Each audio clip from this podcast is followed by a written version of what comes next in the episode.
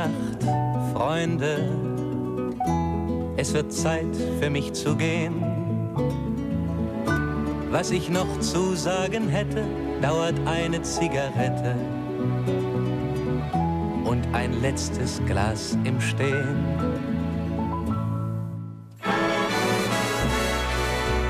Dit is Het Beste uit het Oog. De wekelijkse podcast van NOS met het oog op morgen. Buiten is het 17 graden.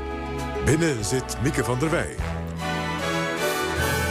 Welkom bij deze nieuwe aflevering van Het Beste uit het Oog. We hebben uit de uitzendingen van afgelopen week weer vier mooie gesprekken geselecteerd.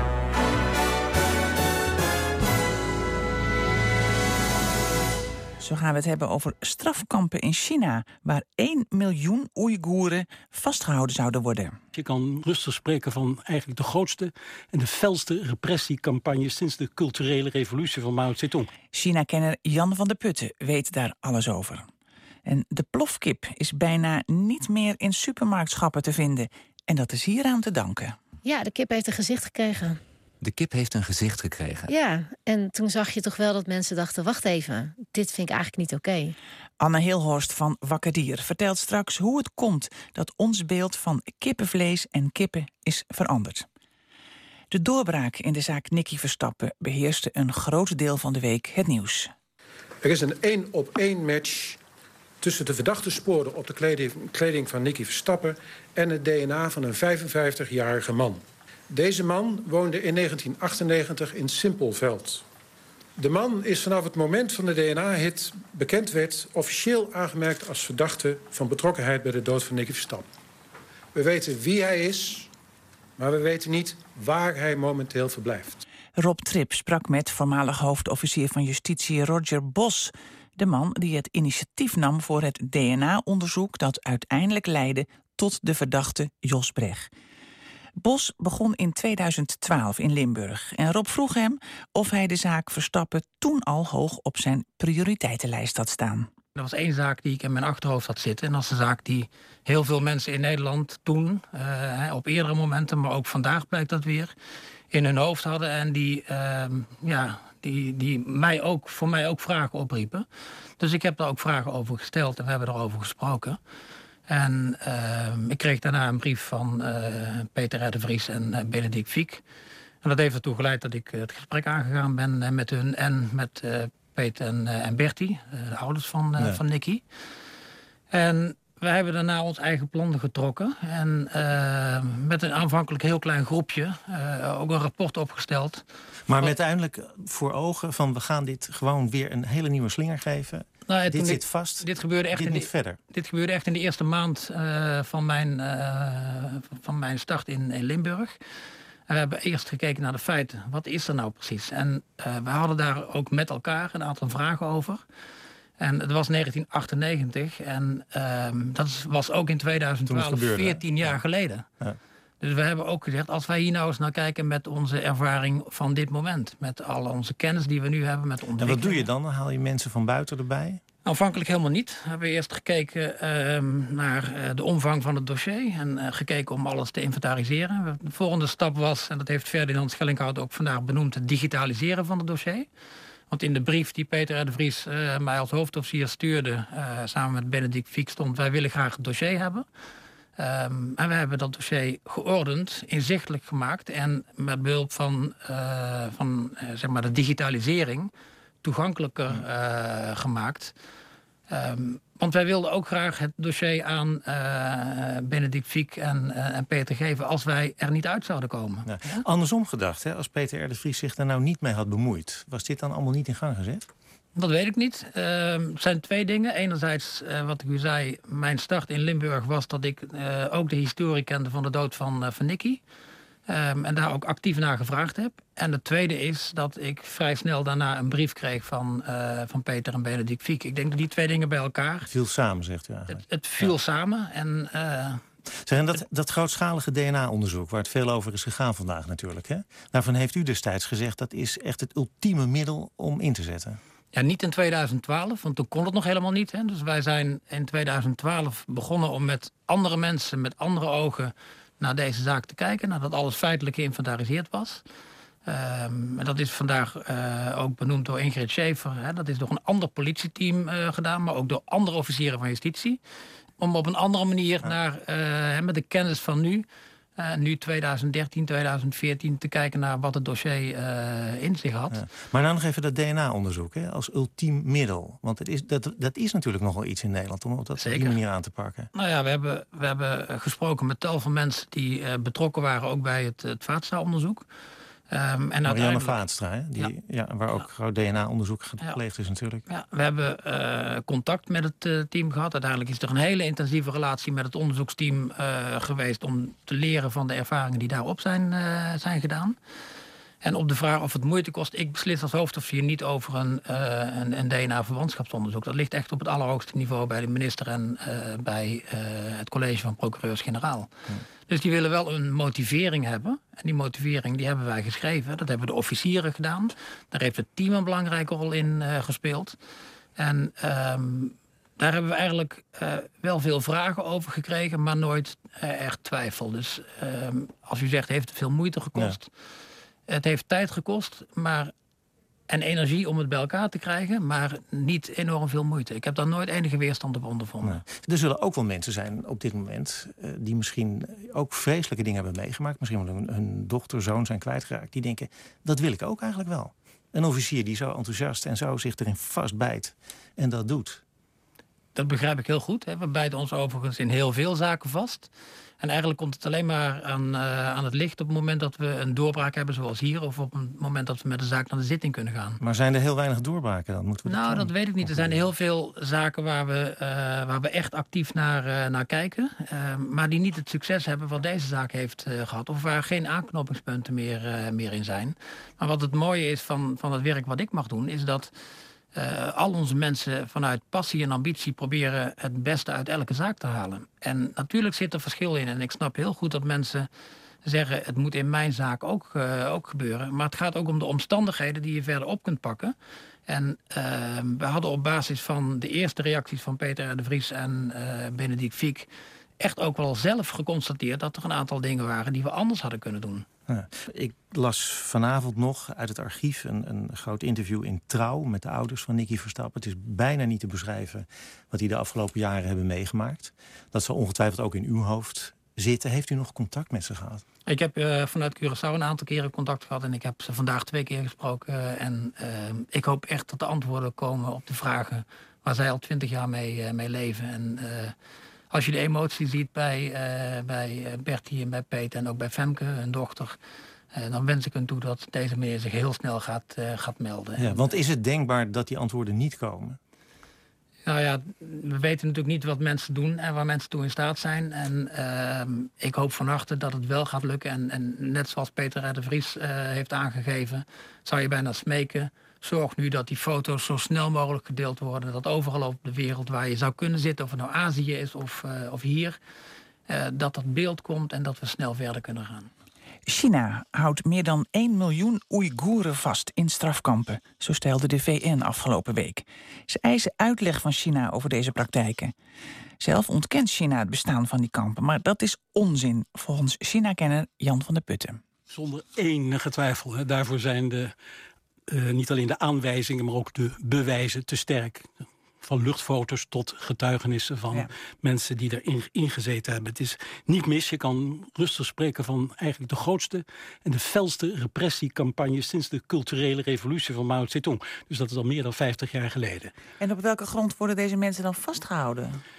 Uh, op grond van het feit dat ze uh, beschuldigd of verdacht worden eigenlijk van extrem, extremisme en van, uh, van, van uh, separatisme. Dus dat ze de provincie Xinjiang, dat is twee keer Duitsland zo ongeveer in het westen van China, dat ze die los willen maken van China. Nou is dat uh, op zichzelf, dat streven niet zo raar, want Xinjiang is twee keer inderdaad onafhankelijk mm -hmm. geweest. En het is met veel geweld destijds door China ingelijfd. Maar uh, de Chinezen gaan in, in, in Xinjiang zo ongeveer op dezelfde manier te werk als ze in, in Tibet uh, doen en hebben gedaan.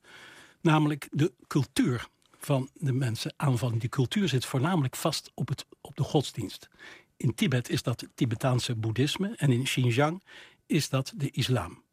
En uh, de islam wordt, uh, althans die versie van de, van de islam van de Oeigoeren... wordt ongeveer gelijkgesteld met extrem, extremisme en separatisme. Dus dat moet worden uitgeroeid. Hè, want die provincie Xinjiang is veel te belangrijk voor China. Het ligt heel erg strategisch in Midden-Azië. de, de, die die, die zij, nieuwe zijderoutes gaan er, gaan er doorheen. Olie en gas komt er vandaan. Nou ja. Er worden verschillende termen gebruikt. Strafkampen, antiradicaliseringskampen, heropvoedingskampen. Hoe zou jij die kampen noemen? Ja, concentra concentratiekampen om te proberen de mensen te hersenspoelen. Misschien hersenspoelkampen. Als je uh, hoort wat voor praktijken daar, daar worden toegepast... dan is dat, is dat niet mis. En de mensen worden gedwongen om partijslogans... om die op te dreunen. Moeten partijliederen ook zingen. En de lof van Xi Jinping, de grote leider, moeten ze ook zingen. Anders dan krijgen ze geen eten. Tenminste, dat hebben verschillende uh, mensen die daar gezeten hebben, hebben dat, uh, hebben dat onthuld. Ze worden vaak gedwongen om hun geloof af te zweren... om zichzelf en hun familie door het, door het slijk te halen. En ook uh, vaak gedwongen om varkensvlees te eten en alcohol te drinken. Nou ja, al dit, dit, soort, oh. dit soort dingen die je rustig eigenlijk met een vorm van culturele genocide kunt ja. gelijkstellen. Eh, laat je nou wel eens mensen van buiten toe in zo'n kamp? Nee, nee, nooit, nee. nooit, nooit, nooit. Kijk, uh, ik ben zelf één keer in een zo'n, niet zo'n kamp, maar laten we maar zeggen, een strafkamp geweest. Helemaal georganiseerd, anders kom je niet in. Maar dat was voor, uh, voor drugsverslaafden. nou, geheel militaristisch gedoe was dat. Uh, men, mensen werden aan het werk gezet, ja, een soort, soort, soort slavenarbeid of zo. Van spulletjes, goedkope spulletjes die ze moesten maken, die dan voor de export bedoeld zijn. En het kamplied, dat uh, was de ode aan de vreugde van Beethoven. Maar er zijn verschillende vormen van strafkampen in het verleden en ook nog in, in het heden. Uh, daar kom je als buitenstaander nooit in, tenzij op een geheel georganiseerde tour. En dan komt het wel eens voor dat, dat je mag spreken met mensen die daar zitten. En die zeggen, ik wil hier nooit weg, want het is zo heerlijk. En ik word zo goed verzorgd en ik ben de partij zo dankbaar. Nou ja. Dus er zitten behalve die miljoen Oeigoeren veel meer mensen in kampen? Er zijn een, uh, verschillende vormen van kampen. Kijk, de meest bekende vorm, dat waren de Laogai. En dat zijn de, is de, de Chinese versie van de Gulag van de, van de Sovjet-Unie. Uh, heropvoedingskampen werden die later, uh, later genoemd. Maar die zijn officieel althans zijn die afgeschaft in, in 2014. Er waren ook kampen voor illegale migranten, voor mensen die met de verkeerde papieren of zonder papieren in steden uh, uh, woonden waar ze eigenlijk niet mochten zitten. En die werden ook teruggestuurd of gestuurd naar, naar, naar, naar kampen. Die zijn ook opgeheven. Dat was een, een, enorm schandaal op een gegeven moment. Maar in plaats daarvan zijn ander soort kampen gekomen. Er zijn kampen uh, waar bijvoorbeeld prostituees worden, worden ondergebracht. Kleine criminelen, winkeldieven en zo. kortom, eigenlijk iedereen die de regering niet zint... waar de rechter nooit bij te pas komt. Want dit hele systeem gaat buiten de gewone justitie om. Hè, wordt beslist door de partij uh, of door uh, de, uh, een politiefunctionaris... die natuurlijk tegelijkertijd ook lid van de partij is.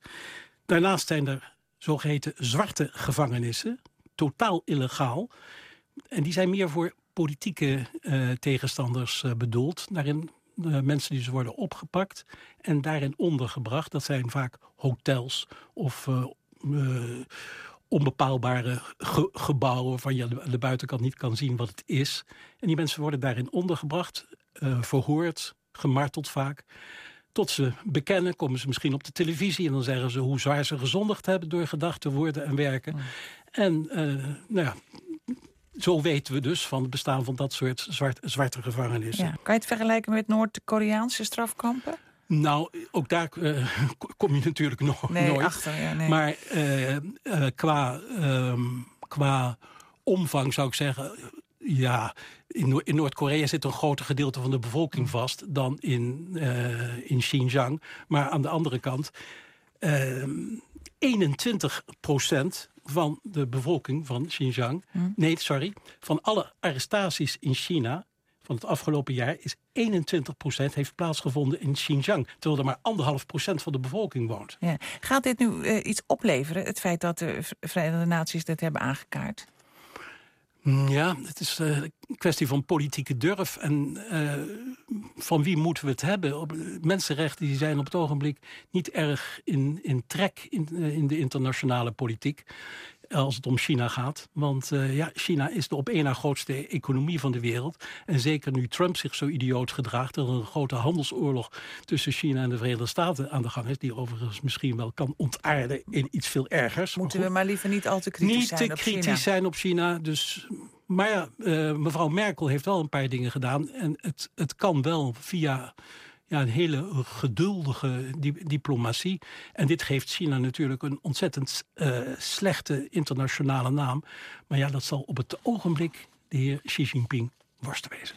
Supermarkten hebben geen plofkip meer. Maar sinds een paar jaar hebben ze een nieuw soort kippenras in de schappen liggen. Mijn collega Thijs vroeg of we nu met een gerust hart kippenvlees in ons mandje kunnen leggen. Ja, wel bij de verse kip. Bij de vleeswaren moet je nog een beetje opletten, maar zeker bij de verse kip. Dus de, de, de, de vleeswaren, dat zijn de plakjes en ja, zo? de plakjes. En verder kunnen we gewoon weer de goedkoopste kopen die er ligt? ja, al zou het nog steeds beter zijn als je iets meer betaalt voor een kip die ook even naar buiten mag. Ja, oké, okay, maar dat hebben er niet, he niet heel erg geleden, de kippen die er nu liggen. Nee, het is geen plofkip meer. Nee. Komt het door jullie? Um, dat is altijd een beetje lastig om te zeggen. Maar um, voordat wij onze actie begonnen, um, gebeurde er niks. En was er weinig um, vooruitgang voor deze dieren. En je ziet wel dat sinds wij onze campagne zijn begonnen... de supermarkten deze stappen zijn gaan zetten. Ja, dus. Tegelijkertijd hebben ze niet precies al jullie wensen ingewilligd. Hè? Ze hebben soms zelf stappen gezet en nieuwe kippen gecreëerd, mag je dat zo zeggen? Ja, ze hebben ja. eigenlijk hun eigen kip uh, bedacht. Ja, ja, en dat is een redelijk goede kip. Althans, die heeft een redelijk leven gehad. Ja, nou, het is vooral belangrijk dat ze dus niet... Die, die plofkip die groeide zo ongelooflijk snel. Daar kwamen zoveel welzijnsproblemen bij kijken. Uh, echt... aan de poten, begreep ik, hè? Ja, ja, die, dat is het grootste probleem. Dat is het grootste probleem, is dat ze gewoon ja, eigenlijk ook niet meer fijn kunnen lopen. En dat ze dus uh, de hele tijd in hun eigen poep zitten. En dan krijgen ze hele nare wondjes van aan de voeten. Nou ja, dat soort problemen zijn wel echt heel veel minder geworden. Ja, en, en, en maar hoe denken jullie dan toch, het komt door ons? Of denken jullie van, uh, we zijn ook een thema kwijt nu? Nee, we zijn zeker nog niet het thema kwijt. Want uh, er zijn nog steeds spelers, grote spelers... zoals McDonald's en KFC die nog plofkip verkopen.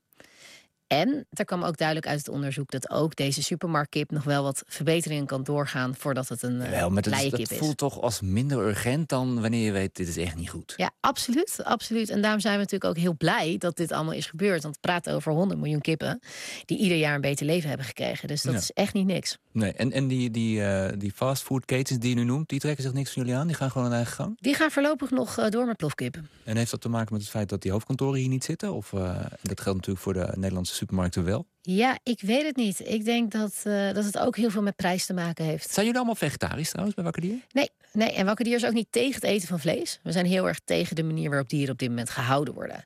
Ehm, daarom pleiten we dus ook voor deze stappen. Stappen naar voren, naar steeds beter leven.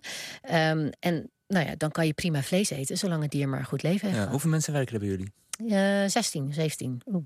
16 of 17, oeps. nou, die ene krijgt morgen slecht nieuwsgesprek, Ja, maar dat hoort hij nog wel. Ehm snap jullie waarom het zo'n probleem was? Waarom gaan mensen op deze manier met kippen om? Ja, het, het, het heeft in grote mate te maken met de vervreemding. Van, jij zat in de supermarkt, je hebt een vrij anoniem pakje vlees. Ehm, die is eh, goedkoop, die is in de aanbieding, het is een kiloknaller. Je Ja. hebt haast, je denkt, nou, ik koop het gewoon, ik ga naar huis, ik vertrouw mijn supermarkt. Ehm, en dat is best een ver, ver weg van de boer in de stal. Die- Wij, hebben die, wij hebben die kippen met die eh, poten die, eh, waar het niet goed mee ging, allemaal niet gezien. Nee, Nee. Nee, en die boer die krijgt alleen maar die lage prijs en die heeft geen keus en die moet daarvoor produceren. En die denkt, ja, ik wil het ook liever niet, maar ik heb geen keus. Nou ja, en zo houdt het elkaar een beetje in stand. Ja, en, en sinds jullie het in beeld gebracht hebben, of althans gepro- dat geprobeerd hebben, Ja. zijn we beter gaan beseffen wat het is. En hebben we met name de supermarkt gedacht, dit moeten we misschien niet meer doen. Ja, de kip heeft een gezicht gekregen. De kip heeft een gezicht gekregen. Ja, en toen zag je toch wel dat mensen dachten, wacht even, dit vind ik eigenlijk niet oké. Ja. Wat, wat is jullie geheim? Hoe hebben jullie het georganiseerd? Nou, het, het- ons geheim is denk ik dat we heel veel tijd besteden aan precies dat. Dus het onthullen van het leed en het dier een gezicht te geven, zodat mensen een beeld hebben bij wat is nou zo'n kip en hoe leeft die nou. Ja. Dus die anonimi- anonimiteit een beetje opheffen. Eh, en ervoor zorgen dat als mensen zo'n keus maken, maar ook als supermarkten inkopen, dat ze denken: oh ja, wacht, die plofkip. Oh ja, maar dat wou ik niet. Ja. En dan een andere keus maken. Dus de kunst is dan om, om de, de, de consument te bereiken met het beeld van de kip. Het gezicht van de kip. Ja, en de, en de supermarkten. Ja, Allebei. nee, maar als de, Ja. dat, als de consument gaat schuiven, dan gaat de supermarkt wel mee natuurlijk. Of is het andersom? Nou, het is eerder andersom. Ja, want eh, de supermarkten hebben heel veel invloed op wat wij eten, wat we kiezen, wat we, wat we uit de winkel meenemen. Ja. En op het moment dat de supermarkt zegt, nou weet je wat, consument, ik heb liever dat jij A koopt in plaats van B, Ja. dan gaan wij met z'n allen A kopen. Als de plofkip er niet ligt, dan hoeven we ons daar niet zorgen over te maken. Precies. Zo simpel is het Precies. eigenlijk. Ja. Ehm, gaan jullie vaak op werkbezoek? Ja, vaak is, eh, ik zou wel vaker willen, want we mogen niet overal naar binnen. Eh, En meld je dan aan? Of gaat dat, hoe- Ja. hoe gaat dat in de praktijk? nou, we bellen met eh, boeren en we vragen of we langs mogen komen. En zeg je gewoon dat je van wakker dier bent? Ja, absoluut. Dat gaat nooit undercover? Nee. Nee. Echt niet? Nee? Nee. Waarom, waarom ben je daar zo? Nou, kijk, als je daar echt een hele goede reden voor hebt, dan vind ik dat wel oké. Maar eh, wij willen natuurlijk ook het gesprek aangaan. Dus ja, je mag natuurlijk nooit inbreken of, of illegaal bij iemand op terrein komen. Maar wij willen natuurlijk ook vooral dat een boer eh, met ons praat over hoe het met hun gaat Ja. en hoe het met de dieren En je gaat. kan alleen in gesprek als je laat weten wie je bent, anders heeft het geen zin. Ja, anders krijg je een heel ander soort gesprek. Nou, zijn daar intern nooit discussies over van hoe ver moeten we gaan?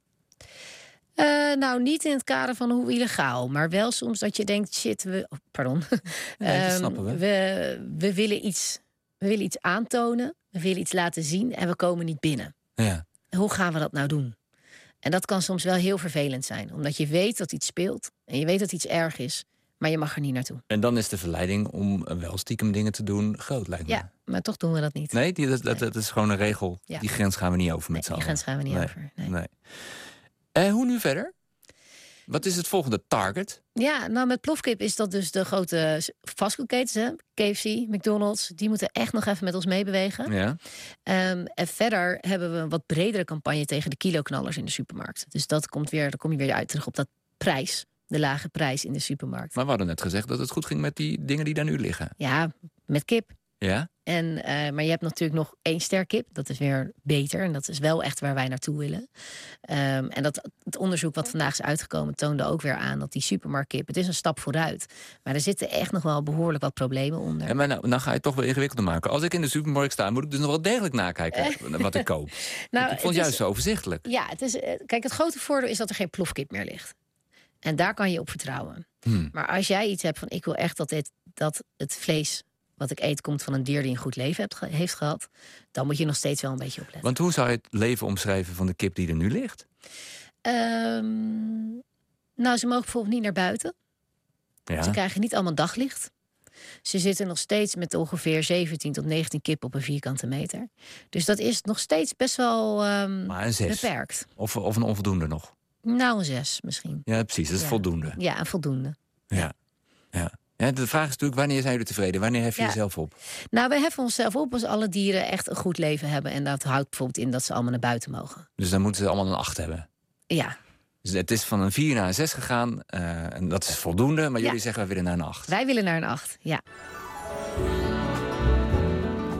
Vaste luisteraars van het Oog is het vast niet ontgaan. Deze zomer besteden we aandacht aan bijzondere grenzen. Grenzen met een verhaal, grenzen waar spanning heerst.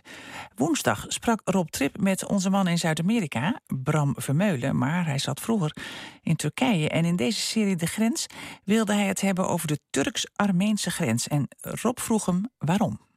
Ja, ik heb heel wat, wat reizen, grenzen afgereisd. Eh, ik vind het eigenlijk altijd prachtige gebieden, omdat eh, je daar de, echt de twee naties eh, zo goed leert kennen door de verhalen van de dorpelingen aan weerszijden van die grens. Eh, en zo heb ik ook een, een hele reis gemaakt langs alle grenzen van Turkije. Maar die met Armenië vond ik eigenlijk wel het mooist, omdat eh, ik in een dorp terecht ben gekomen daar dat aan een beekje ligt, dat in de zomer, nou, eh, Turkije van Armenië grens met hooguit 2 meter. In de winter eh, wordt die breder, 25 meter. Dus die, die Turken en Armenen wonen daar zo dicht op elkaar dat ze de glazen kunnen horen rinkelen als ze gaan dekken voor de lunch. Eh, en, en, en, zo, en zo praten ze ook over elkaar met heel veel mysterie. Omdat ze zeggen, aan de Turkse kant, als ze daar een bruiloft hebben aan de andere kant, dan spelen ze muziek. Nou, ik zou zweren dat het Turkse muziek is. Als je de andere kant van de grens gaat, en dat kan niet zomaar, want dat is verboden. Dus de twee aan weerszijden van die grensrivier mogen niet met elkaar in contact komen. Er staan Russische grenswachten sinds de val van de Sovjet-Unie de, de wachten houden. En aan de andere kant Turkse grenswachten die daar strikt op toezien. Er is een grote boete op op het moment dat je zelfs alleen maar praat, dat je alleen maar zwaait naar de ander. Want tussen die twee in ligt die bloedige geschiedenis van 1915, de Armeense genocide. En dus als je naar de andere kant van de grens wil gaan... dan kun je niet hinkstapsprong over dat beekje heen. Dan moet je helemaal via het buurland Georgië... en dan weer helemaal naar het zuiden om in dat dorpje terecht te komen. Dan ben je dagen mee bezig. En sinds wanneer is die grens zo potdicht?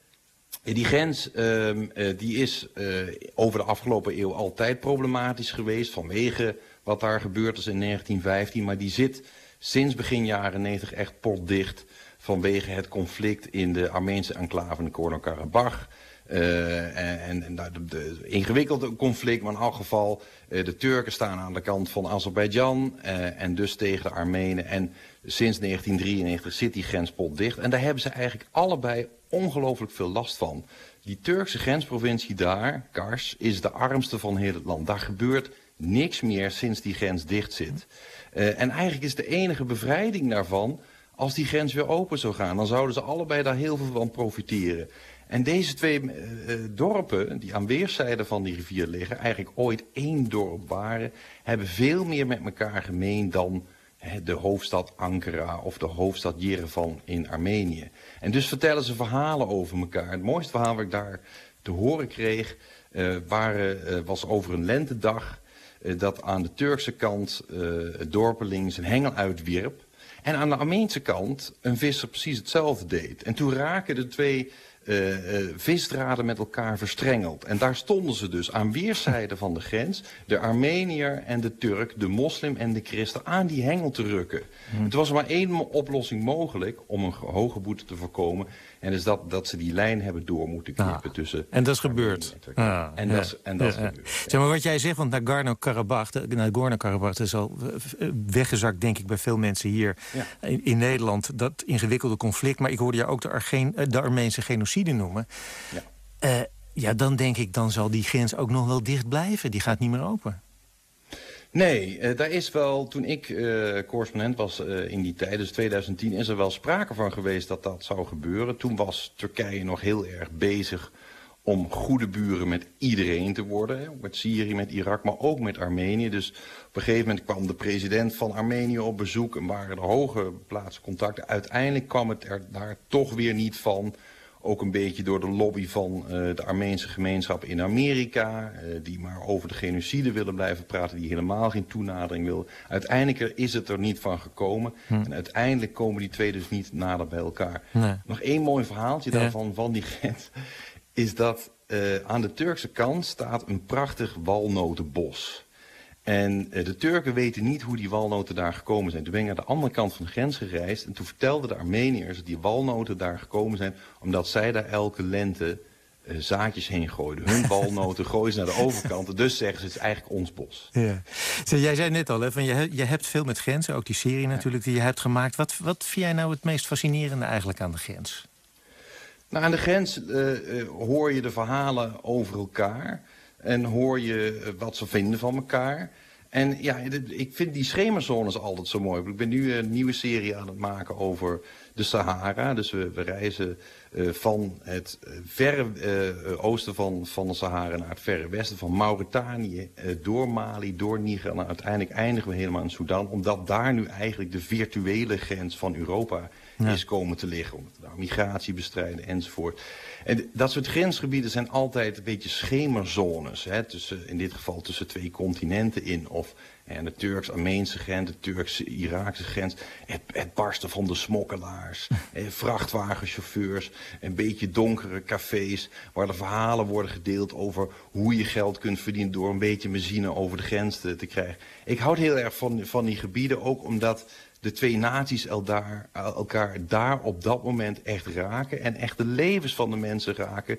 wat je er verder ook over leest de hele dag in, de krant... over de grote politiek. Ja, Oké, okay. benieuwd naar je nieuwe serie. Dankjewel, Bram. Dag. Ja, mooie verhalen. Fijne verteller ook, Bram Vermeulen. Dat was de podcast weer eh, van deze week met de hoogtepunten uit het oog. Ik hoop dat u genoten heeft. Graag tot volgende week. Dag. Gute Nacht, Freunde. Es wird Zeit für mich zu gehen. Was ich noch zu sagen hätte, dauert eine Zigarette und ein letztes Glas im Stehen.